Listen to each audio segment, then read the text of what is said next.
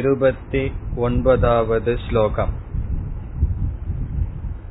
ஆச்சர்யவத் பஷ்யதி கஷ்சிதேனம்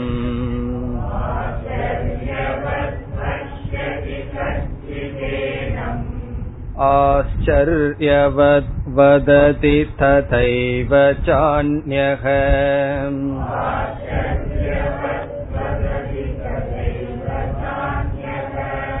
ஆச்சர்யவத் சைன மன்ய ஶ்ருணோதி.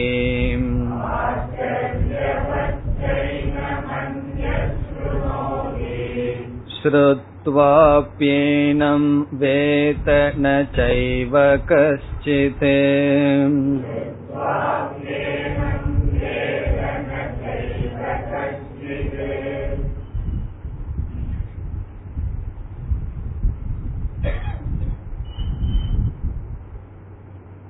இந்த 29வது ஸ்லோகத்தில் ஆத்ம ஞான மகிமை பேசப்படுகின்றது. ஆத்ம ஞானத்தினுடைய பெருமை பேசப்படுகின்றது. இங்கு பகவான் எப்படி ஆத்ம ஞானத்தை பெருமைப்படுத்துகிறார் என்றால், இந்த ஞானத்தை பற்றி கேட்டல் அல்லது இந்த ஆத்மாவை பற்றி கேட்பது மிக மிக துர்லபம், அரிது. அதை புரிந்து கொள்வது மிக மிக கடினம், சூக்ஷ்மம். இதை எடுத்து சொல்வது மிக மிக கடினம், மிக மிக குறைவானவர்கள் என்று துர்லபம், துர்போதத்துவம், அறிதல் கடினம். பிறகு இது குறைவாகவே இருக்கின்றது என்ற ரீதியில் ஆத்ம ஞானத்தினுடைய மேன்மையை கூறுகின்றார். சென்ற வகுப்பில் நாம் 2 துர்லபத்தை பார்த்தோம். ஒன்று, இதை அறிதல் கடினம். பிறகு இதை அறிபவன் மிக மிக குறைவு என்று பார்த்தோம். இதை அறிதல் ஏன் கடினம் என்றால், நாம் வாழ்நாளில் எந்த ஒன்றை அறிந்தாலும் அறிகின்ற நான் அறியப்படுவது ஒன்றே அறிந்து பழகி இருக்கின்றோம். இந்த ஆத்ம விஷயத்தில் மட்டும் அறியப்பட வேண்டிய ஆத்மாவை அறிபவனாகவே புரிந்து கொள்ள வேண்டும். ஆகவே இது அவ்வளவு சுலபமாக நடக்காது. நம்முடைய அந்த டெண்டன்சி, பழக்கமானது, ஒரு பொருளாகவே ஆத்மாவை புரிந்து கொள்ள வேண்டும் என்ற நோக்கிலேயே இருக்கும். அதை மாற்றி அறிபவனாக புரிந்து கொள்ள வேண்டும். இனி 2வதாக, எந்த ஒரு அறிவை அடைந்தாலும் புதிதாக ஒன்றை நாம் அறிவோம். ஆத்ம விஷயத்தில் அப்படி அல்ல. நாம் ஏற்கனவே அறிந்த ஒன்றை, நான் என்கின்ற அறிவு சொரூபமான ஒன்றை தான் அறிகின்றோம். ஆகவே இந்த ஞானம், ஆத்மாவை அறிதல் துர்லபம், ஆச்சரியம். ஆத்மாவை அறிபவன் ஆச்சரியம். பிறகு 2வதாக நாம் பார்த்தது, இதை உபதேசம் செய்வது ஆச்சரியம். காரணம், ஒன்றை நாம் உபதேசம் செய்ய வேண்டுமென்றால் அதற்கு சில குணங்கள் இருக்க வேண்டும். ஆத்மா நிர்குணமாக இருக்கின்றது. அப்படிப்பட்ட ஆத்மாவை உபதேசம் செய்தல் என்பது துர்லபம். இதை உபதேசம் செய்வது கடினம் என்றால், இதை உபதேசம் செய்பவரும், உபதேஷ்டா குருவும் துர்லபம். எத்தனையோ பிரசங்கத்தை நாம் கேட்கலாம். ஆன்மீகம் என்ற பெயரில் அவைகள் இருக்கலாம். அவைகளெல்லாம் புராண கதை சொல்லும் நிலையில் தான் இருக்குமே தவிர, ஆத்ம தத்துவத்தை எடுத்து விளக்குகின்ற ஆசிரியர்கள் என்றும் குறைவாகவே இருப்பார்கள். இனி இந்த 2 ஏற்கனவே பார்த்தது. இனி இப்பொழுது நாம் பார்க்க வேண்டியது, இந்த ஆத்ம தத்துவத்தை கேட்டல் என்பது துர்லபம், இதை கேட்பவன் துர்லபம். 6 துர்லபம் பார்க்கின்றோம். நான்கு ஏற்கனவே பார்த்துட்டோம். அறிதல் அறிபவன், உபதேசித்தல் உபதேசம் செய்பவன், பிறகு கேட்டல் கேட்பவன். இவைகள் எல்லாமே துர்லபம். இந்த கடைசி பகுதியை இப்பொழுது பார்ப்போம். இதை கேட்டல் துர்லபம், காரணம் இதை எடுத்து சொல்வது துர்லபம், ஆகவே இதை கேட்பதும் துர்லபம், அவ்வளவு சுலபம் அல்ல. இதற்கு இனி ஒரு காரணமும் இருக்கின்றது. எல்லா மனிதர்களும் இயற்கையாகவே பிறந்த உடனேயே சம்சாரிகளாக இருக்கிறார்கள். விதிவிலக்கு இல்லாம பகவான் படைச்சிருக்க. பிறந்த உடனேயே பகவானே சொல்வார் நான்காவது அத்தியாயத்தில், ஒவ்வொரு ஜீவனும் பிறந்த உடனேயே துவந்துவ மோகேன, இருமை என்ற மோகத்தினால் வசப்பட்டு ராகத்வேஷத்தோடுதான் இருக்கின்றது. விதிவிலக்கு ஏதாவது ஒன்னு ரெண்டு இருக்கலாம். வாமதேவர் போன்றவர்கள் எல்லாம் அவர்கள் பிறக்கும் பொழுதே ஞானியாக பிறந்தார்கள். ஒன்னு ரெண்டு விதிவிலக்கு இருக்கலாம். ஆனால் எல்லா ஜீவராசிகளும் பிறக்கும் பொழுதே சம்சாரிகளாக பிறக்கிறார்கள். நாம சம்சாரியா இருக்கிறதுக்கு யாருமே கத்து கொடுக்க வேண்டிய அவசியம் இல்லை. கோபப்படுறதுக்கு யாராவது கிட்ட ட்ரைனிங் போகணுமா? பொறாமப்படுறதுக்கு எங்கேயாவது போய் ட்ரைனிங் எடுக்கணுமா? அதெல்லாம் சுபாவமாகவே இருக்கின்றது. யாருமே சொல்லி கொடுக்க வேண்டாம். சுபாவமாகவே கோபப்படுதல், பொறாமைப்படுதல், அதிருப்தியாக இருத்தல், இதெல்லாம் நமக்கு இருக்கின்றது. பிறகு எந்த ஜீவனுக்கு இந்த துயரத்திலிருந்து விடுதலை அடைய கூடாதுன்னு ஆசை இருக்கும்? எல்லோருக்குமே கோபத்திலிருந்து விடுதலை அடையணும், சம்சாரத்திலிருந்து விடுதலை அடையணும்ங்கிற ஆசை இருக்கின்றது. ஆகவே எல்லா ஜீவராசிகளுக்கும் இயற்கையாக இருப்பது சம்சாரம். அதே போல சம்சாரத்திலிருந்து விடுதலை அடைய வேண்டும்ங்கிற விருப்பமும் இயற்கையாகவே இருக்கின்றது. அதுலயும் சந்தேகமே கிடையாது. ஒருவன் சம்சாரியா இருப்பது ஸ்வபாவம், சம்சாரத்திலிருந்து விடுதலை அடைய வேண்டும்ங்கிற விருப்பம் சுபாவம். அப்படி என்றால் எந்த இடத்துல சம்சாரத்திலிருந்து விடுதலை அடைவதற்கான உபாயம் இருக்கோ அந்த இடத்துல தானே எல்லா மக்களும் போக வேண்டும். சம்சாரம் சுபாவம், சம்சாரத்திலிருந்து விடுதலை அடைவதுங்கிறது இயற்கையான ஆசை எல்லாத்துக்கும் இருந்தா, ஏதாவது ஒரு இடத்துல அதற்கு உபாயம் சொல்லப்பட்டிருந்தா அங்க என்ன இருக்கணும்? எல்லோருமே அங்கு செல்ல வேண்டும். சாஸ்திரம் என்ன சொல்லுது? சம்சாரத்திலிருந்து விடுதலை அடைய ஆத்மாவா அரே திரஷ்டவ்யக ஸ்ரோதவ்யக, இந்த ஆத்மா அறியப்பட வேண்டும், கேட்கப்பட வேண்டும்னு சாஸ்திரம் உபாயம் சொல்லுது. ஆனா நம்ம என்ன அனுபவத்துல பார்க்கிறோம்? ஆத்ம விஷயத்துல காதை கொடுப்பவர்கள் மிக மிக குறைவு. காதை கொடுப்பவர்கள்னு சொன்னா இந்த ஆத்ம விஷயத்தை அறிவதற்காக சிரவணம்ங்கிற சாதனைய செய்யணும் என்று வருபவர்கள் மிக மிக குறைவு. ஆன்மீக வாழ்க்கைக்குள்ள வருபவர்களே குறைவு. எவ்வளவு மக்கள் இருக்கிறார்களோ அதுல ஆன்மீக வாழ்க்கைக்கு வரலான்னு வர்றவங்க குறைவு. அதற்குள்ள எத்தனையோ ஸ்தாபனங்கள் இருக்கு.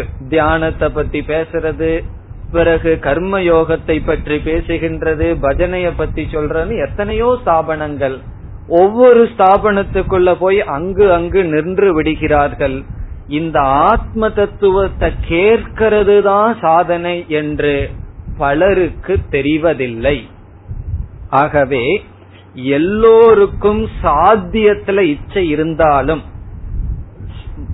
சம்சாரத்திலிருந்து விடுதலை அடைய வேண்டும்ங்கிற விருப்பம் இருந்தாலும் அந்த சாத்தியத்துக்கு சிரவணம் சாதனம்னு ரொம்ப பேருக்கு தெரிவதில்லை. யாரிடமாவது சாஸ்திரம் படிக்கணும்னு சொன்னா அவர்கள் ஆத்மாவை பத்தி கேட்பதற்கும் என்னுடைய துயரத்துக்கு என்ன சம்பந்தம் என்று கேட்பார்கள். அந்த சம்பந்தமே நமக்கு புரியாது. நம்ம வகுப்ப கேக்கிறதுக்கும் என்னிடத்தில் இருக்கின்ற கஷ்டத்துக்கும் ஒரு சம்பந்தமும் தெரியலையேனா.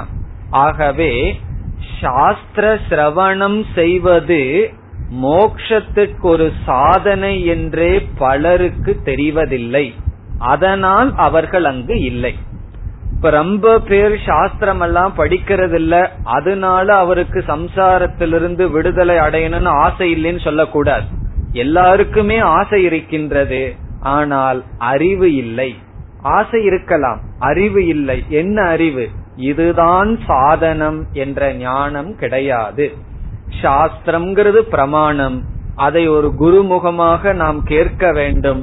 அப்படி கேட்டால் ஆத்ம ஞானம் நமக்கு வரும், அதனால் நம்மை பற்றிய குழப்பம் நீங்கும், அதனால் மோட்சத்தை நாம் அடைவோம் என்கின்ற அறிவு இல்லாத காரணத்தினால் கேட்பதற்கும் யாரும் இல்லை, அது குறைவு. அப்படி யாராவது இதை கேட்டால் அது ஆச்சரியம். பிறகு கேட்டல் என்பது ஆச்சரியம், அதை கேட்பவர்களும் ஆச்சரியம். இதை கேட்டல்ங்கிற சாதனை ஆச்சரியம்னா அந்த சாதனையை செய்பவர்கள் ஆச்சரியம். அதனாலதான் உங்களையே சில பேர் ஆச்சரியமா பார்ப்பார்கள், எதுக்கு இங்க எல்லாம் போய் உட்கார்ந்துட்டு இருக்கன்னு சொல்லி. அது ஆச்சரியம். மற்றவங்களுக்கு புதிரா இருக்கும். சம்பாதிக்கிற வயதுல, சின்ன வயசா இருந்தா சம்பாதிக்கிற வயசு, பெரிய வயதா இருந்தா இந்த வயசுல 2 மாடி ஏறி எதற்கு போகணும், வீட்டுல உட்கார்ந்துட்டு இருக்க கூடாதான்னு சொல்லி, பிறகு எந்த வயசுலதான் சிரவணம் பண்றதுன்னு தெரியல. ஆகவே ஆச்சரியம் கேட்பவர்கள். இப்ப கேட்பவர்கள் ஆச்சரியம் என்றால் மிக மிக குறைவு. பிறகு இதை கேட்டல் ஆச்சரியம், அதற்கு காரணம் இதுதான் சாதனம் மீன்ஸ் அப்படின்னு ரொம்ப பேருக்கு தெரிவதில்லை. அப்படி தெரிந்து வந்தால் பிறகு ஒரு ஆச்சரியமான ஒண்ணு நடக்கும், அது மோக்ஷம். இவ்விதம் இது எல்லாமே ஆச்சரியம் என்று பகவான் கூறுகின்றார். அதுதான் இந்த ஸ்லோகத்தினுடைய சாரம். இப்பொழுது ஸ்லோகத்திற்குள் செல்லலாம். ஆச்சரியவத் பஷ்யதி கஷ்சித் ஏனம். கஷ்சித் என்றால் சிலர், மிக குறைவானவர்கள், சம் பீப்புள். கஷ்சித்னா சிலர். சிலர் ஏனம் என்றால் இந்த ஆத்மாவை, ஏனம் என்றால் இதை, இங்கு நம்ம ஆத்மாவை பத்தி பேசிட்டு இருக்கிறதுனால ஏனம் என்றால் இந்த ஆத்மாவை சிலர் பஷ்யதி பார்க்கிறார்கள். பஷ்யதி என்றால் பார்க்கிறார்கள். எப்படி பார்க்கிறார்களாம்? ஆச்சரியவத், ஆச்சரியத்தை போல பார்க்கிறார்கள். சிலர் இதை ஆச்சரியத்தை போல் பார்க்கிறார்கள். இதுதான் டிக்ஷனரி மீனிங். இனி இதிலிருந்து நமக்கு என்ன அறிவு கிடைக்குதுன்னு பார்ப்போம். கஷ்டித் சிலர் இதை, ஆத்ம தத்துவத்தை, ஆச்சரியவத் என்றால் ஆச்சரியத்தை போல பஷ்யதி பார்க்கிறார்கள். இந்த ஆச்சரியவத் என்ற சொல்லை பஷ்யதிங்கிறோடையே நம்ம சேர்த்திக்கணும். இந்த ஸ்லோகத்துல இருக்கிறது போலயே படிக்க வேண்டும். ஆச்சரியத்தை போல் பார்க்கிறார்கள். இந்த இடத்தில் பார்த்தல் என்ற சொல்லினுடைய பொருள் அறிதல். பஷ்யதி என்றால் ஜானாதி, அறிகிறார்கள். அது எப்படி பார்த்தல் என்பதை அறிதல் நம்ம சொல்ல முடியும்னா, நம்ம அனுபவத்தில் அறிதல் என்பதை பார்த்தல் என்று பல இடத்துல சொல்லுவோம். சாப்பிட்டு பார்த்தையா, நுகர்ந்து பார்த்தையா, படித்து பார்த்தையா, கேட்டு பார்த்தையா அப்படின்னு சொல்லுவோம். நான் நுகர்ந்து பார்த்தேன்னு சொன்னா அதனுடைய அர்த்தம் என்ன? நாக்கின் வழியாக அறிந்தாயா, கேட்டு பார்த்தையா, காதின் வழியாக அறிந்தாயா. பிறகு பார்த்து பார்த்தாயான்னு சொல்ல மாட்டோம். கண்ணிலேனா சும்மாதான் சொல்லுவோம் பார்த்தாயா, கண்ணில பார்த்தாயா. இவ்விதம் பார்த்தல் என்பது அறிதல். ஆகவே ஆத்மாவை சிலர் ஆச்சரியமாக அறிகிறார்கள். ஆச்சரியத்தை போல இதனுடைய அறிவை கருதுகிறார்கள். ஆச்சரியவத்துங்கிற சொல் அறிதல்ங்கிறதுக்கு அடைமொழியாக எடுத்துக்கொண்டால் பொருள் என்ன கிடைக்கும்? இந்த ஆத்மாவை அறிதல் ஆச்சரியமானது, ஆச்சரியத்துக்கு சமமானது, இதை பற்றிய அறிவை ஆச்சரியமாக கருதுகிறார்கள். இது நம்ம பார்த்த முதல் கருத்து. அறிதல் ஆச்சரியம், அறிபவன் ஆச்சரியம்னு முதல்ல பார்த்தோம், அதுதான் இங்கு வருகின்றது. இப்ப முதல் பகுதியில் அறிதல் ஆச்சரியம், இதை அறிவதை ஆச்சரியமாக பார்க்கிறார்கள். சென்ற வகுப்பில் ஆச்சரியம்ங்கிற சொல்லுக்கெல்லாம் பொருள் பார்த்துட்டோம். ஆச்சரியத்துக்கு ரெண்டு பொருள் பார்த்தோம். அசாதாரணமானது என்பது ரேர், அரிது என்பது. இது இந்த ஆத்மாவை அறிதலை அசாதாரணமாக அறிகிறார்கள், பார்க்கிறார்கள் சிலர். பிறகு இந்த இதே பகுதியை ஆச்சரியவத் என்ற சொல்லை பஷ்யதிங்கிற சொல்லுக்கு பக்கத்துல சேர்ப்பதற்கு பதிலாக ஆச்சரியவத் கஷ்டித்னு சேர்த்தம்னா இதை அறிபவன் துர்லபம்னு கிடைக்கும். இப்ப ஆச்சரியவத் கஷ்டித் என்றால் ஆச்சரியவத் வித்யமானக கஷ்டித், ஆச்சரியத்தை போல இருக்கின்ற சிலர் இதை பார்க்கிறார்கள், அறிகிறார்கள். இப்ப முதல் பகுதியில நமக்கு ரெண்டு கருத்து கிடைக்கின்றது.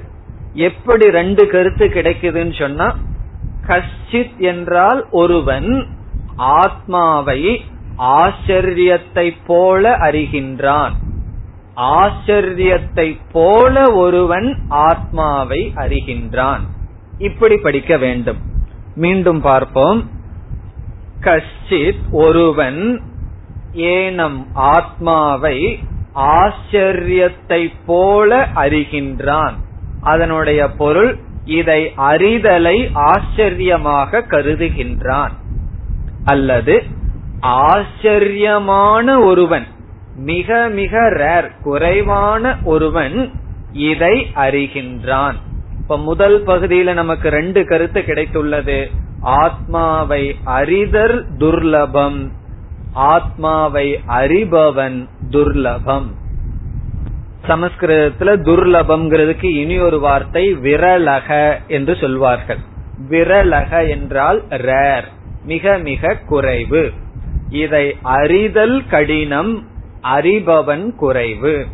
இதை அறிதல் துர்லபம், அறிபவன் துர்லபம். இனி அடுத்த பகுதிக்கு வருவோம். இதே போலதான் மூன்று பகுதியிலையும் சேர்த்தனும்.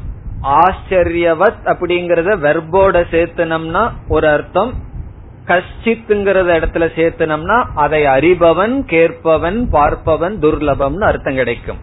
அடுத்த பகுதி ஆச்சரியவத் வததி ததைவச்ச அன்யக. ததைவச்ச என்றால் மேலும் என்று பொருள். அதுக்கு புதிதாக அதிகமான பொருள் இல்லை. ததைவ மோரோவர் மேலும், அன்யக அன்யக என்றால் வேறு ஒருவன், சிலர். அன்யகனாலும் கஷ்டித்து தான். சிலர் ஆச்சரியவத் வததி, வததி என்றால் பேசுகிறார்கள், உபதேசம் செய்கிறார்கள். வததி என்றால் சொல்கிறார்கள், உபதேசிக்கிறார்கள். அப்படி உபதேசிக்கிறது எதற்கு சமம்? ஆச்சரியவத். அந்த உபதேசம் செய்வது ஆச்சரியத்திற்கு சமம். இது நம்ம இரண்டாவதாக பார்த்த பேர். இது அறிதல் துர்லபம், அறிபவன் துர்லபம். இதை உபதேசம் செய்வது துர்லபம், உபதேசம் செய்பவர் துர்லபம். ஆச்சரியவத் வததி என்றால் இதை உபதேசம் செய்வது துர்லபம், ரேர், அவ்வளவு சுலபம் அல்ல, அது ஆச்சரியம். காரணம் என்ன? அசாதாரணமானதை விளக்கறம், விளக்க முடியாததை விளக்குவதனால் துர்லபம், புரிய முடியாததை புரிந்து கொள்வதனால் துர்லபம். பிறகு இங்கும் என்ன செய்ய வேண்டும்?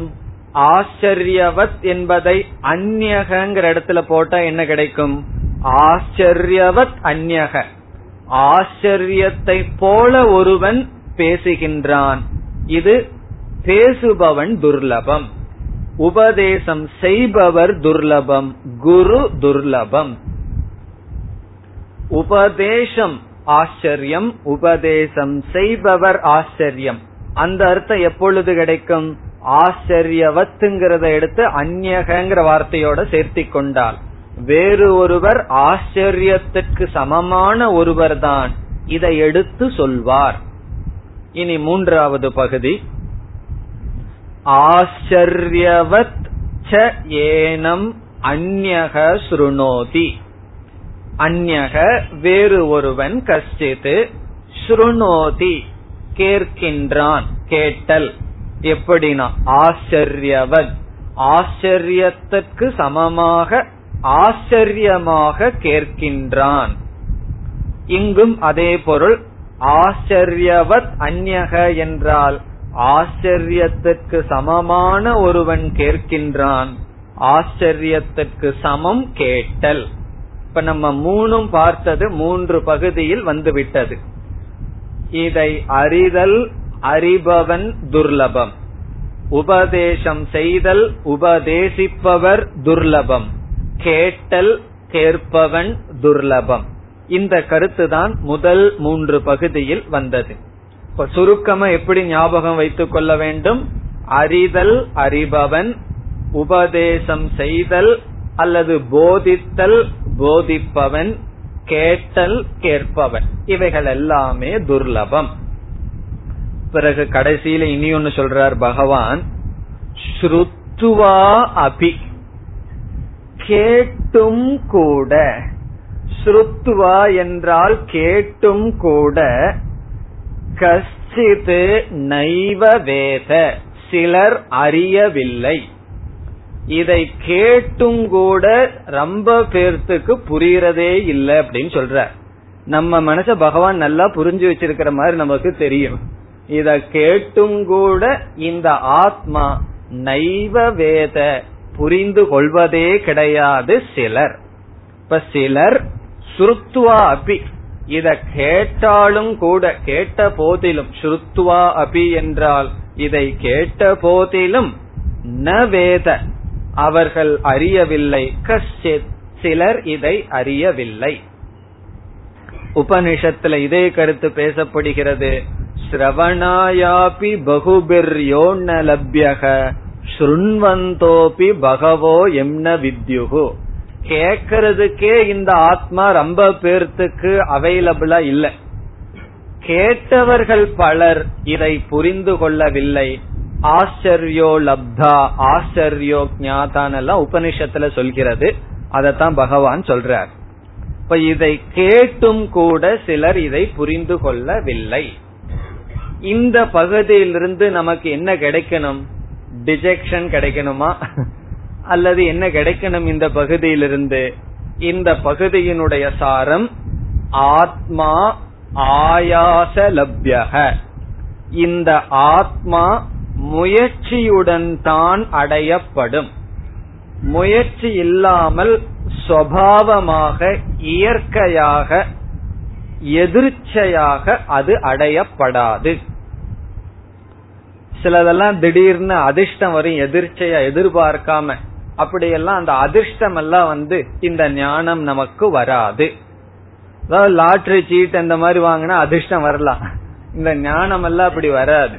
ஆகவே இந்த பகுதியிலிருந்து பகவான் அல்லது உபனிஷத் நமக்கு சொல்ல வருகின்ற கருத்து, முயற்சி தேவை, அப்பொழுதுதான் புரிந்து கொள்ள முடியும்.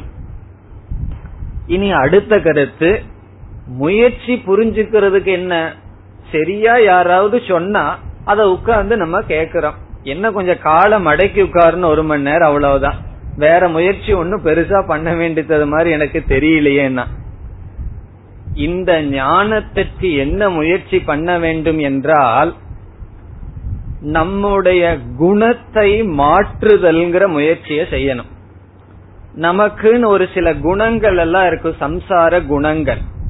அந்த குணங்களோட இந்த சாஸ்திரத்தை படிச்சோ சாஸ்திரத்தை கேட்டோம்னு சொன்னா அது என்ன ஆகும்னா ஒரு விதமான மாற்றத்தையும் கொடுக்காது, அதுக்கு உள்ளயே போகாது. அது அப்படியே அங்க குரு கிட்ட இருந்து வர வர அது அப்படியே அதே வேகத்துல திருப்பி அனுப்பிச்சிடும்.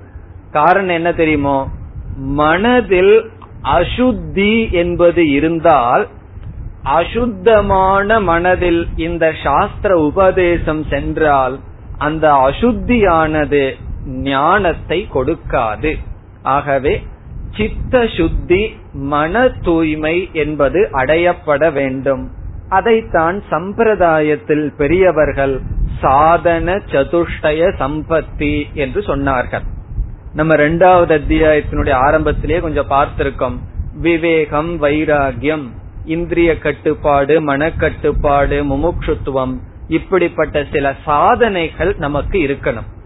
அந்த சாதனைகளோட தகுதியோட சிரவணம்ங்கிற சாதனை நடந்தால் சிரவணத்தினுடைய பலன் ஞானம் வரும். அப்படி இல்லாமல் சிரவணம் செய்தால் நமக்கு ஞானம் வராது. அப்ப நம்ம என்ன செய்யலாம்? எனக்கு இந்த சாதன சதுஷ்டய சம்பத்தி இப்ப கிடையாது, எதுக்கு சிரவணம் பண்ணணும் அப்படிங்கிற எண்ணம் நமக்கு வரலாம். ஆனால் சிரவணம் பண்ண பண்ணவே நமக்கு சாதன சதுஷ்டய சம்பத்தி வரும். கொஞ்ச நாள் என்ன ஆகும்னா, சிரவணம் ஞானத்தை கொடுக்கறதுக்கு பதுவா ஞானத்துக்கான தகுதியை கொடுக்கும். காரணம் என்ன? சாஸ்திரத்தை கேட்க கேட்கத்தான் நம்ம எப்படி வாழ்ந்துட்டு இருக்கோம், எப்படி வாழ வேண்டும்ங்கிற அறிவே நமக்கு வரும். ஆகவே சிரவணம் ரெண்டு விதத்துல நமக்கு பயனை கொடுக்கும். கொஞ்ச நாள் நமக்கு ஒண்ணுமே புரியாது, கிளாஸுக்கு உட்கார்ந்தோம்னா தலையும் புரியாது காலும் புரியாது. ஆனா மனதுக்குள்ள ஏதோ ஒரு விருப்பம் இருந்ததுன்னு வச்சுக்குவோமே, அந்த விருப்பமும் ஏதோ ஜென்மத்துல ஏதாவது நல்லது பண்ணிருப்போம், அதனுடைய பலன அந்த விருப்பம் வந்திருக்கும். அந்த விருப்பத்தினால கொஞ்ச நாள் தொடர்ந்து இருந்தோம்னா பிறகு கொஞ்சம் கொஞ்சமாக நமக்கு புரியும்.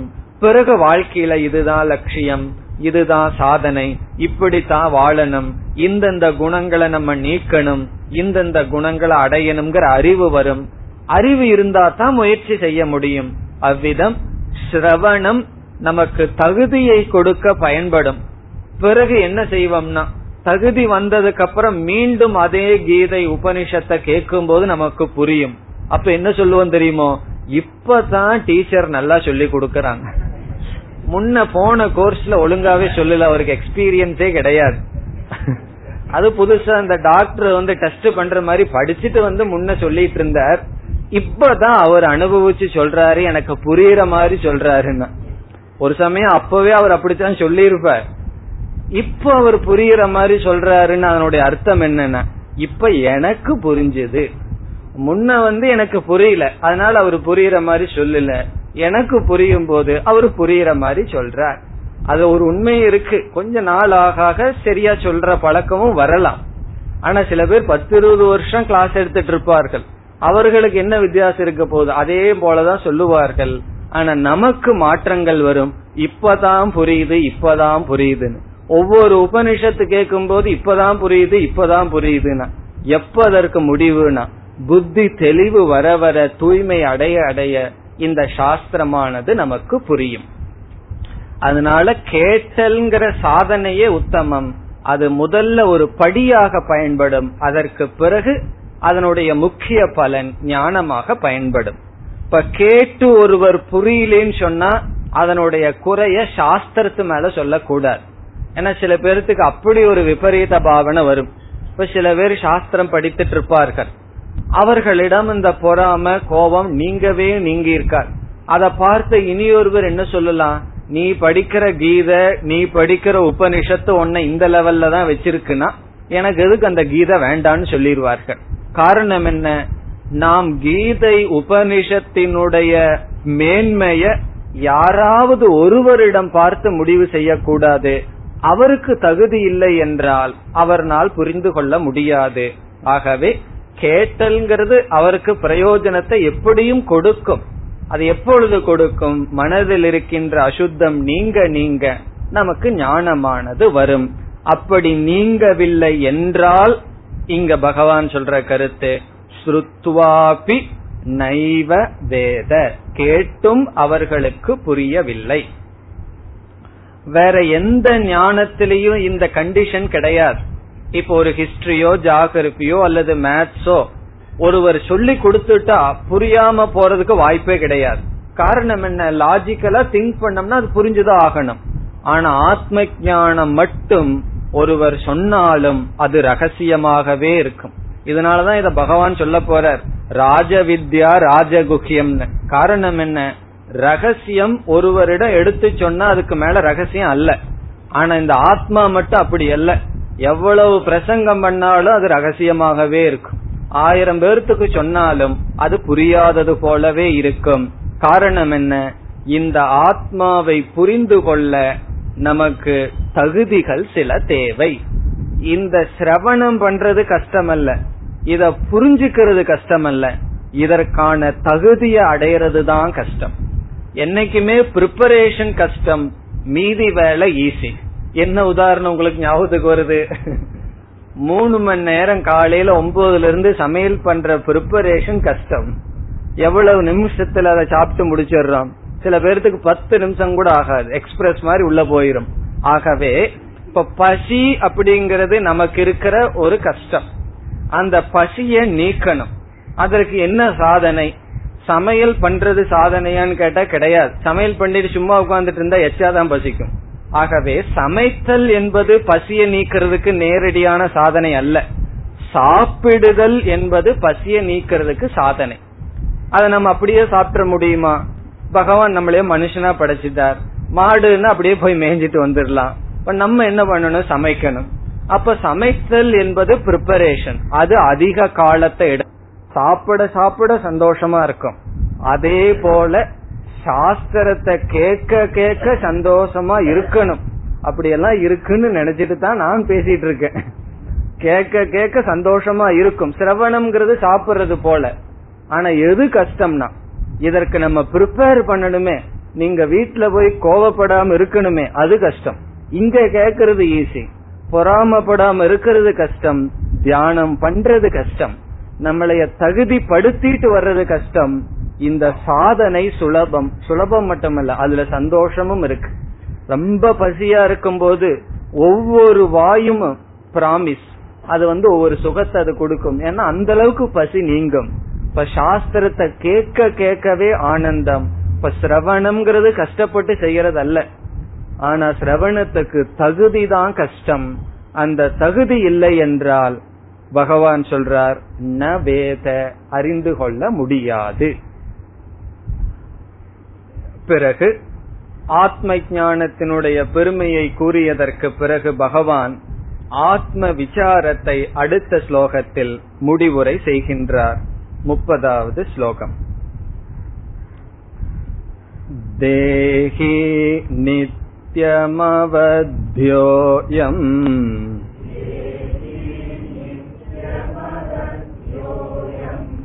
தேகே சர்வஸ் பாரத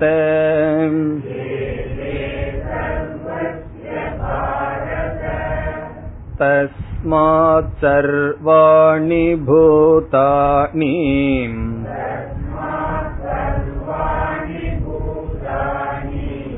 ந த்வம் ஷோசிதுமர்ஹசி.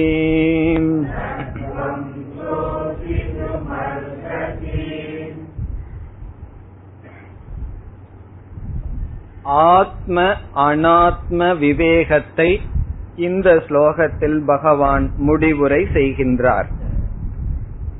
ஏற்கனவே பகவான் முடிவுரை செய்தார், 25வது ஸ்லோகத்தில் முடிவுரை செய்தார். அதற்கு பிறகு என்ன கருத்து எடுத்துக்கொண்டார்? இந்த ஆத்மா அழிவதாக இருந்தாலும் நீ துயரப்படக்கூடாது அப்படிங்கிற கருத்தை எடுத்துட்டு பேசினார். பிறகு ஆத்ம ஞானத்தினுடைய பெருமையை சொன்னார், மரணத்தினுடைய தத்துவத்தை பற்றி பேசினார். இந்த ஸ்லோகத்தில் ஆத்ம அனாத்ம விவேகத்தை முடித்துவிட்டு அடுத்த ஸ்லோகத்திலிருந்து வேறு கருத்துக்கு பகவான் செல்ல இருக்கின்றார். இப்ப இந்த ஸ்லோகத்தோட நாம எப்படி டாபிக்க முடிவுரை செய்ய வேண்டும்? அர்ஜுனனுடைய துயரத்திற்கு காரணம் பீஷ்மர் துரோணர் இவர்களுடைய ஆத்மாவா அனாத்மாவா? ஆத்மாவின் அடிப்படையில் துயரப்பட வேண்டாம், காரணம் அவர்களுடைய ஆத்மா அழியாது. பிறகு அவர்களினுடைய அனாத்மாவினுடைய அடிப்படையில் துயரப்பட வேண்டாம். காரணம், அது அழியத்தான் அழியும். நீ கொள்ளாட்டியும் ஒரு காலத்தில் அழிந்துவிடும். அது மாற்றத்திற்கு உட்பட்டது, அதை நீ ஏற்றுக்கொள் என்று அதை பகவான் சொன்னார். ஒரு கால் அர்ஜுனன் கூறினால் அனாத்மாவும் அழிவதாக நான் நினைக்கிறேன்னு சொன்னாலும் நீ துயரப்படக்கூடாது என்று பேசினார். ஆகவே ஆத்மாவினுடைய அடிப்படையில் துயரத்திற்கு காரணமில்லை, அனாத்மாவின் அடிப்படையில் துயரத்திற்கு காரணமில்லை.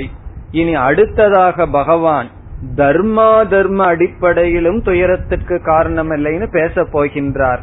ஆகவே இங்கு முடிவுரை செய்கின்றார், ஆத்ம அனாத்மாவின் அடிப்படையில் துயரப்பட வேண்டாம் என்ற கருத்து முடிவுரை செய்யப்படுகின்றது. ஸ்லோகத்திற்குள் செல்லலாம். தேஹி என்றால் ஆத்மா, தேகத்தை உடையவன் தேஹி. நித்தியம் அவத்யக, அயம் என்ற சொல் தேகியோட சேர்கின்றது. அயம் தேஹி, அயம் என்றால் இந்த ஆத்மாவானது, தேகத்தை உடைய ஆத்மாவானது நித்தியம் எப்பொழுதும் அவத்யக கொல்லப்படாதது, அழிக்கப்படாதது. அவத்யக என்றால் அழிக்கப்படாதது. எப்பொழுது? நித்தியம், எல்லா காலத்திலும் இதை அழிக்க முடியாது. அயம் தேஹி, இந்த ஆத்மாவானது எல்லா காலத்திலும் எப்பொழுதும் அவத்யக கொல்லப்படாதது. வத்யக என்றால் அழிப்பதற்கு யோக்கியம், அவத்யக என்றால் அழிப்பதற்கு யோக்கியம் அற்றது, கொல்லப்படாதது, நாசப்படுத்த முடியாது. பிறகு தேஹே சர்வஸ்ய என்றால் சர்வஸ்ய தேஹே, எல்லா தேகத்தில், வத்யமானே அபி, எல்லா தேகம் அழிக்கப்பட்ட போதிலும் ஆத்மா அழியாது என்று பொருள். சர்வஸ்ய எல்லா, தேஹே என்றால் எல்லா தேகத்தில். நம்ம ஒரு வார்த்தையை சேர்த்தனும், வத்யமானே அபி. வத்யமானே அபி என்றால் அழிக்கப்பட்ட போதிலும், எல்லா தேகங்களும் அழிக்கப்பட்ட போதிலும் இந்த தேஹி அழிய மாட்டான். சர்வஸ்ய எல்லா தேஹே, அந்த எல்லா தேகத்தில் அழிவு வந்தாலும் அந்த தேகத்துக்குள் இருக்கின்ற ஆத்மா அழிய மாட்டான். இவ்விதம் ஒரு பொருள் கொள்ளலாம். வேறு விதத்திலும் இதை பொருள் கொள்ளலாம். சர்வஸ்ய தேஹே வர்த்தமானக தேஹி, எல்லா தேகத்திலும் இருக்கின்ற தேஹி ஆத்மா என்றும் ஒரு பொருள். அதனுடைய வேறுபாட்டை இப்பொழுது பார்க்கலாம். நாம் முதலில் பார்த்தது எல்லா தேகம் அழிந்தாலும் ஆத்மா அழியாது. இரண்டாவது பார்த்தது எல்லா தேகத்துக்குள் இருக்கின்ற ஆத்மா அழியாதது. சர்வஸ்ய தேஹே எல்லா தேகத்தில் வர்த்தமானக இருக்கின்ற தேஹி, அந்த தேகத்தையுடைய ஆத்மா அவத்யக அழிக்க முடியாது. அல்லது எல்லா தேகமும் அழிந்தாலும் ஆத்மா அவத்யக அழியாது. பாரத ஹே அர்ஜுன, ஆகவே பகவான் என்ன சொல்றார்? தஸ்மாத் சர்வாணி பூதானி, தஸ்மாத் ஆகவே, சர்வாணி பூதானி எல்லா பூதங்களை, இங்கே ஒரு வார்த்தை சேர்த்திக்கணும், எல்லா பூதங்களை குறித்து, சர்வாணி பூதானி உத்திஷ்ய எல்லா பூதங்களையும் குறித்து, அல்லது எல்லா உயிரினங்களின் பொருட்டு, உத்திஷ்ய என்றால் அதை குறித்து அதன் பொருட்டு, நத்வம் ஷோசிதும் அர்ஹசி நீ துயரப்படுவதற்கு அர்ஹதை கிடையாது. சர்வாணி பூதானி உத்திஷ்ய எல்லா பூதங்களை குறித்து, இந்த இடத்துல பூதங்கள் என்றால் ஜீவர்கள், எல்லா ஜீவர்கள். எப்படிப்பட்ட ஜீவர்கள்? ஆத்ம அனாத்மாவினுடைய சேர்க்கையான ஜீவர்கள். ஆத்மாவினுடைய அடிப்படையிலும் உனக்கு துயரம் இல்லைன்னு காட்டப்பட்டது, அனாத்மாவினுடைய அடிப்படையிலும் நீ துயரப்பட வேண்டாம் என்று காட்டப்பட்டது. ஆகவே எல்லா பூதங்களை குறித்து துவம் நீ சோச்சிதும் துயரப்படுவதற்கு ந அர்ஹசி, உனக்கு தகுதி இல்லை, காரணம் கிடையாது. இதுக்கு மேலையும் நான் துயரப்படுவேன்னு அர்ஜுனன் சொன்னா பகவான் என்ன செய்வார்? சரி பட்டுக்குவோம் பாரு, இதுக்கு மேல நம்ம ஒன்னும் பண்ண முடியாது, ஓரளவுக்கு தான் சொல்ல முடியும். அதுக்கு மேல நான் படுறேன்னா என்ன பண்ணும்? சரி, கண்ணுல எவ்வளவு நேரம் தண்ணி இருக்கும்? கொஞ்ச நேரம் ஆனா அந்த கண்ணில் தண்ணி வற்றி விடும். ஆகவே பகவான் அறிவுபூர்வமா சொல்லியாச்சு, எல்லா ஜீவராசிகளையும் குறித்து நீ துயரப்படாதே. இத்துடன் ஆத்ம அனாத்ம விசாரம் முடிவடைகிறது. ஆத்ம விசாரம் 25வது ஸ்லோகத்துல முடிவடைந்தாச்சு. அனாத்ம விசாரம் மீதி ஸ்லோகத்தில் வந்தது. பிறகு சென்ற ஸ்லோகத்தில் ஆத்மாவினுடைய பெருமை சொல்லப்பட்டது. இந்த ஸ்லோகத்தில் பகவான் முடித்து விட்டார். இனி பகவான் அடுத்த கோணத்தை எடுத்துக்கொண்டு மீண்டும் சில ஸ்லோகங்களில் அர்ஜுனனுக்கு துயரத்தை நீக்க முயற்சி செய்கின்றார். எவ்வளவு பொறுமையா பகவான் கஷ்டப்பட்டு அர்ஜுனனுடைய மனதில் இருக்கிற துயரத்தை நீக்கிறதுக்கு முயற்சி செய்கிறார் என்பதை நாம் பார்க்கலாம். இனி அடுத்த கருத்து 31வது ஸ்லோகம். ஸ்வதர்மமபி சாவேக்ஷ்ய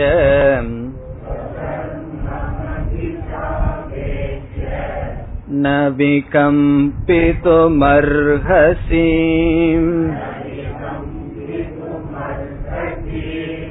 தர்மாதி யுத்தாச்ரேயோன்யதே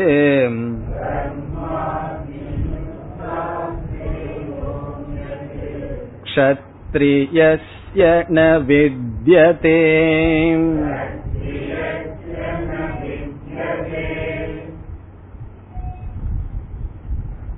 முப்பத்தி ஓராவது ஸ்லோகத்திலிருந்து 37வது ஸ்லோகம் வரை தர்ம அதர்ம அடிப்படையில் பகவான் பேசுகின்றார். தர்மா தர்மத்தின் நோக்கில் துயரப்பட வேண்டிய அவசியம் இல்லை. 7 ஸ்லோகங்கள், 31லிருந்து 37 வரை தர்மா தர்ம அடிப்படையில் துயரப்பட வேண்டிய அவசியம் இல்லை. அர்ஜுனனிடம் பகவான் இந்த சந்தேகத்தை எதிர்பார்க்கின்றார். என்ன சந்தேகம் அர்ஜுனனிடமிருந்து? அர்ஜுனன் கூறலாம், ஆத்மா அழியாதது, ஆகவே நான் அதை குறித்து துயரப்படவில்லை. அனாத்மா அழியக்கூடியதுதான், ஆகவே அது அழிகின்றதே என்று நான் துயரப்படவில்லை. ஆனால் இந்த அனாத்மாவை அழித்தல் என்பது பாபமாக இருந்தால், அதர்மமாக இருந்தால், நான் அதர்மத்தை செய்து பாபத்தை ஏன் நான் தேடிக்கொள்ள வேண்டும்? நான் எதற்காக அதர்மத்தை செய்ய வேண்டும்? ஆகவே நான் செய்கின்ற செயல் அதர்மம் என்றால் அதனால் நான் துயரப்படுவதற்கு காரணம் இருக்கின்றது. இப்ப அனாத்மா அழியக்கூடியது, அதனால துயரப்படக்கூடாதுன்னு சொன்னா, நமக்கு யாராவது வீட்டில் இருக்கிறவங்க பிடிக்கலன்னு சொன்னா அனாத்மா தான் அழியக்கூடியதாச்சு, ஒரு அம்மிக்கல் எடுத்து அவங்க தலையில போட்டுடலாமானா? காரணம் என்ன? அதுதான் போகட்டுமே, அது என்னைக்கு இருந்தாலும் அழியத்தான் போகுதுன்னா அது அதர்மம், பாபம் வரும். அப்ப அர்ஜுனன் சொல்லலாம், பீஷ்மர் துரோணருடைய அனாத்மா அழியக்கூடியது, அதற்காக என்ன எதுக்கு அழிக்க சொல்கிறீர்கள்? அது அழிகிற காலத்தில் அழியட்டுமே, இந்த அதர்மத்தை என்ன ஏன் செய்ய சொல்கிறீர்கள்? காரணம், அதர்மம் செய்தால் பாபம் வரும், அந்த பாபத்தினுடைய பலன் நரகம். ஆகவே அது ஆத்மாவோ அனாத்மாவோ நான் ஏன் கொல்ல வேண்டும்? இது அதர்மமாக எனக்கு தெரிகின்றது. காரணம் என்ன? குரு தாத்தா, பெற்றோர்கள் இவர்கள் என் முன் நிற்கிறார்கள். ஆகவே குருவை கொள்றதையும் பெரியவர்கள் நம்மைய வளர்த்தியவர்களை கொள்வதும் அதர்மமாக நான் கருதுகின்றேன். பிறகு உறவினர்கள், இது இந்த பங்கு சண்டை தானே அது நடக்குது, ஆகவே என்னுடைய உறவினர்களை கொள்வது அதர்மம். போயும் போயும் ஒரு ராஜ்யத்திற்காக நான் ஏன் இந்த அதர்மத்தை செய்ய வேண்டும் என்று அர்ஜுனன் நினைத்தால் பகவான் விளக்கம் கொடுக்கின்றார். க்ஷத்ரியனுடைய தர்மம் தர்ம யுத்தம் செய்தல் என்ற விளக்கம் கொடுத்து அதிலிருந்தும் நீ துயரப்பட வேண்டாம் என்பதை பகவான் பேசுகின்றார். பகவான் எப்படி பேசுகிறார்னு பார்ப்போம். நம்முடைய கடமையை சாஸ்திரத்தில் ஸ்வதர்மம் என்று சொல்லப்படுகின்றது. ஸ்வதர்மம் என்றால் நமக்கென்று இருக்கின்ற கடமைகள். இனி ஒரு தர்மம் இருக்கின்றது, அது சாமான்ய தர்மம். சாமான்ய தர்மம் என்றால் எல்லா மனிதருக்கும் எல்லா காலத்திலும் எல்லா இடத்திலும் பொதுவானது. இடத்துக்கு இடம், காலத்துக்கு காலம், மனிதனுக்கு மனிதன் மாறுபடாதது சாமான்ய தர்மம்.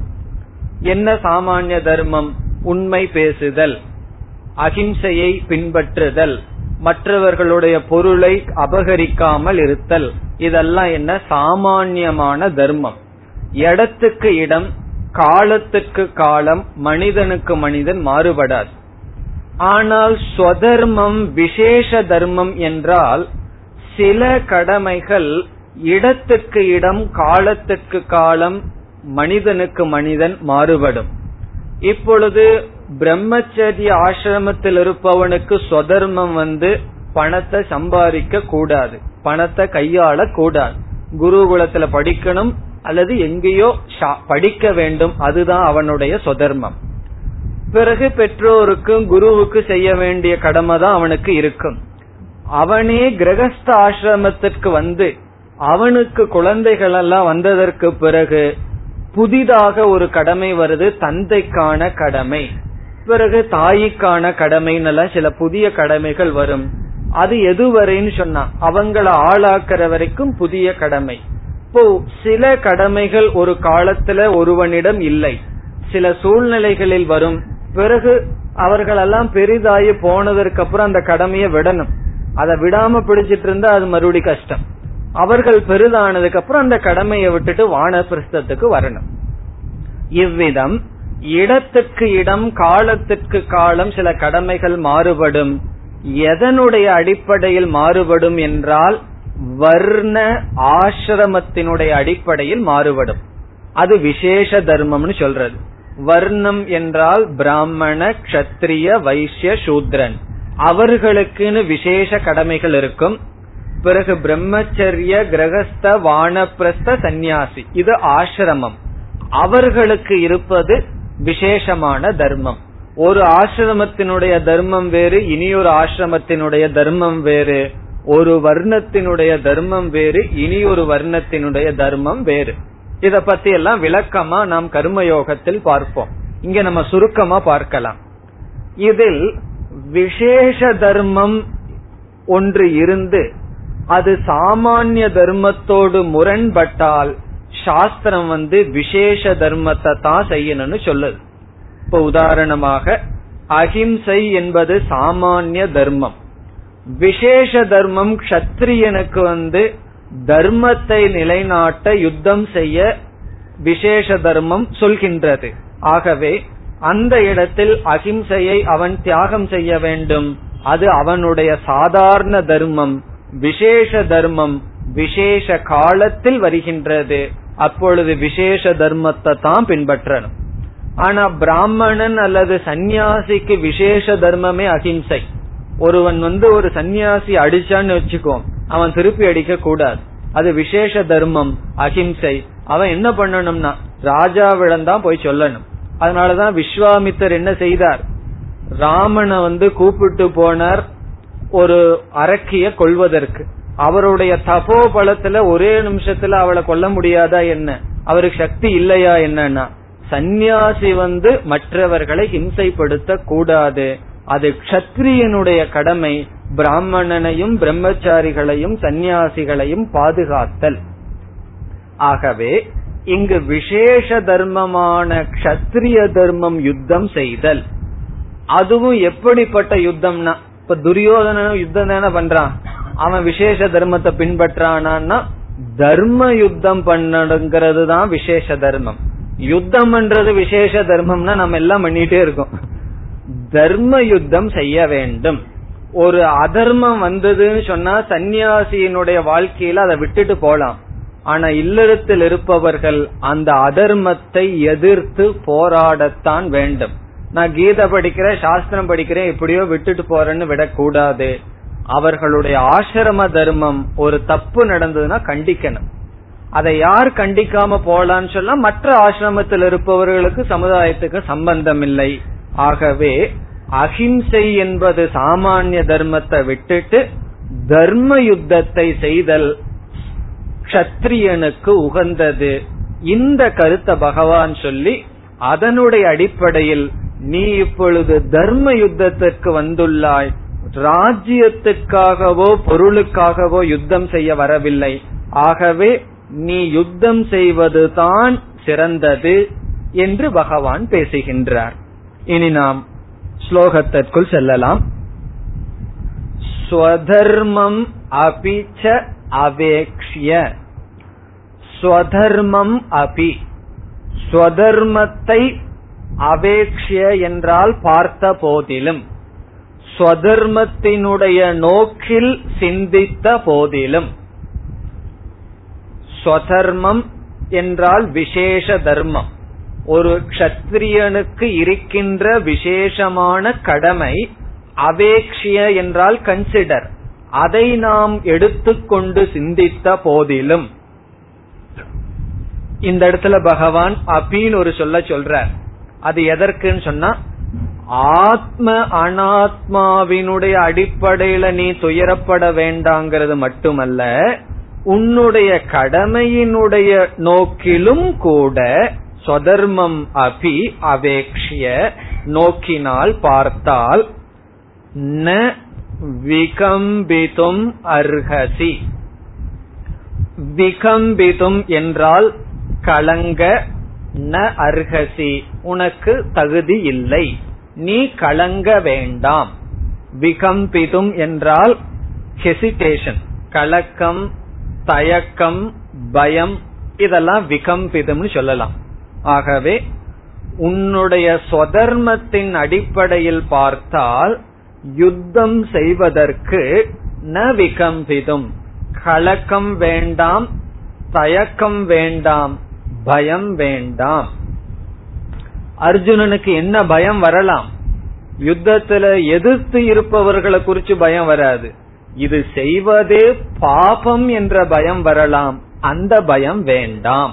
இப்ப உனக்கு பாபம்ங்கிறத நினைச்சு கம்பனம், பயம், நடுக்கம், தயக்கம், கலக்கம் வேண்டாம்.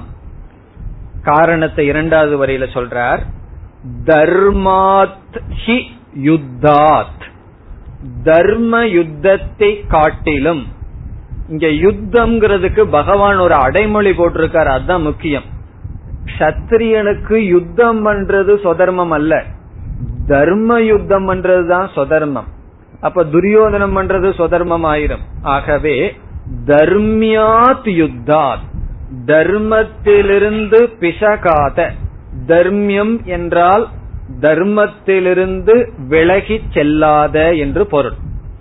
தர்மாத் அனபேதம் தர்மியம், தர்மத்திலிருந்து விலகாத யுத்தத்திலிருந்து. அந்த யுத்தம் என்றதுலயும் கூட தர்மம் இருக்கு. மகாபாரதத்தை படிச்சோம்னு சொல்ல முடியாது, டிவியில பார்த்தோம்னு சொன்னா.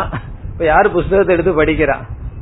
பார்த்தோம் அப்படின்னு சொன்னா 10 நாள் வரைக்கும் அங்கேயும் யுத்தம் ஒழுங்கா நடந்திருக்கு, பீஷ்மர் இருக்கிற வரைக்கும்.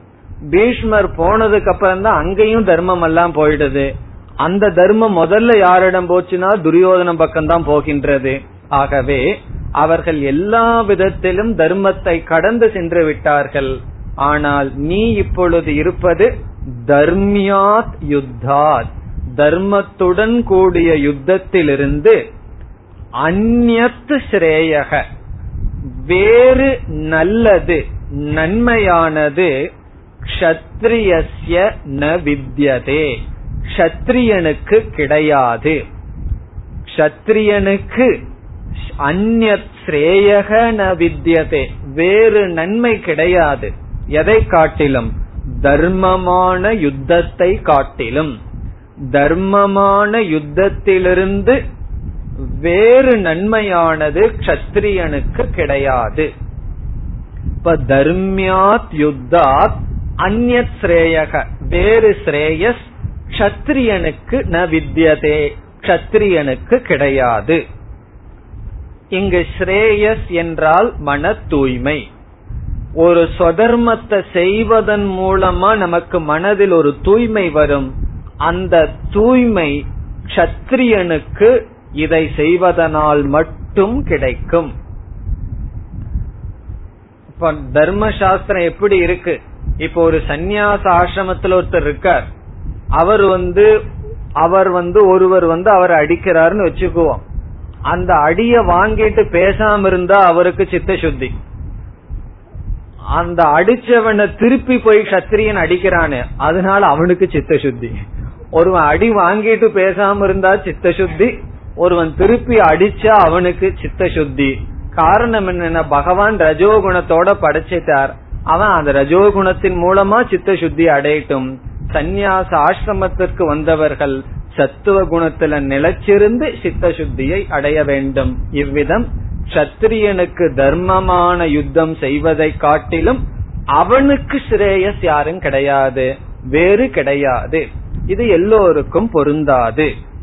மீண்டும் பகவான் பேசுகின்றார். யத்ருச்சயாச்சோபபன்னம்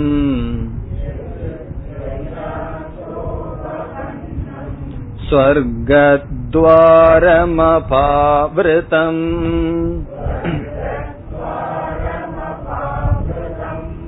சுகினஹ க்ஷத்ரியாஃ பார்த்தம்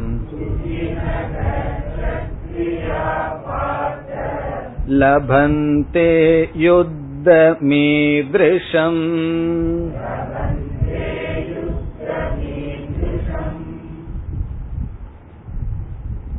இந்த ஸ்லோகத்தில் பகவான் ஒரு க்ஷத்ரியனுக்கு தர்மயுத்தம் செய்யும் வாய்ப்பே அவ்வளவு சுலபமாக கிடைக்காதுன்னு சொல்றார். சில சமயங்களில் நல்லது செய்யறதுக்கு சந்தர்ப்பம் கிடைக்கணும். அது நல்லது செய்யறதுக்கு சந்தர்ப்பம் கிடைச்சாதானே செஞ்சு நம்ம தூய்மைப்படுத்த முடியும். ஆகவே எல்லா க்ஷத்ரியர்களுக்குமே தர்மமான யுத்தம் செய்யறதுக்கே வாய்ப்பு கிடைக்காது. இப்ப சில க்ஷத்ரியர்களுக்கெல்லாம் அதர்மமான இடத்திலிருந்து யுத்தம் செய்கின்ற வாய்ப்பு கிடைச்சிருக்கு. அது யார்? பீஷ்மர், துரோணர். அவர்களுக்கெல்லாம் துரியோதன பக்கம் இருக்கணும்னு ஆசையா? உண்மையிலேயே அவர்களுடைய ஆசீர்வாதம் தர்மராஜா பக்கம், அவர்களுடைய சரீரம் துரியோதன பக்கம். அப்ப எது ஜெயிச்சதுன்னு நம்ம பார்க்கின்றோம். வெறும் பலம் நமக்கு பிரயோஜனப்படாது, அது நன்கு தெரிகின்றது. ஆகவே பல க்ஷத்ரியர்களுக்கு பிராரப்த வசத்தினால் அதர்மமான யுத்தத்தை செய்ய வேண்டிய சூழ்நிலை வந்துடும். மகாபாரத்துல படிச்சோம்னா சல்யனை துரியோதனை எப்படி அவன் பக்கம் போடுறான்னு பார்ப்போம். அவனுக்கு சாப்பாட்டை கொடுத்து அவன் பக்கம் இழுத்து கொள்கின்றான். அவன் உண்மையா பாண்டவர்கள் பக்கம் வருகின்றான், ஆனால் துரியோதனம் பக்கம் இருக்க வேண்டிய நிலை. இவ்விதம் பல க்ஷத்ரியர்களுக்கும் கூட தர்மப்படி யுத்தம் செய்ய வாய்ப்பு கிடைக்காது, ஆனால் உனக்கு கிடைத்துள்ளது, அதை நீ பயன்படுத்திக் கொள் என்று சொல்கின்றார். மேலும் அடுத்த வகுப்பில் சிந்திப்போம். ஓம் பூர்ணமத பூர்ணமிதம் பூர்ணாத் பூர்ணமுதச்யதே பூர்ணஸ்ய பூர்ணமாதாய பூர்ணமேவாவசிஷ்யதே. ஓம் சாந்தி சாந்தி சாந்தி.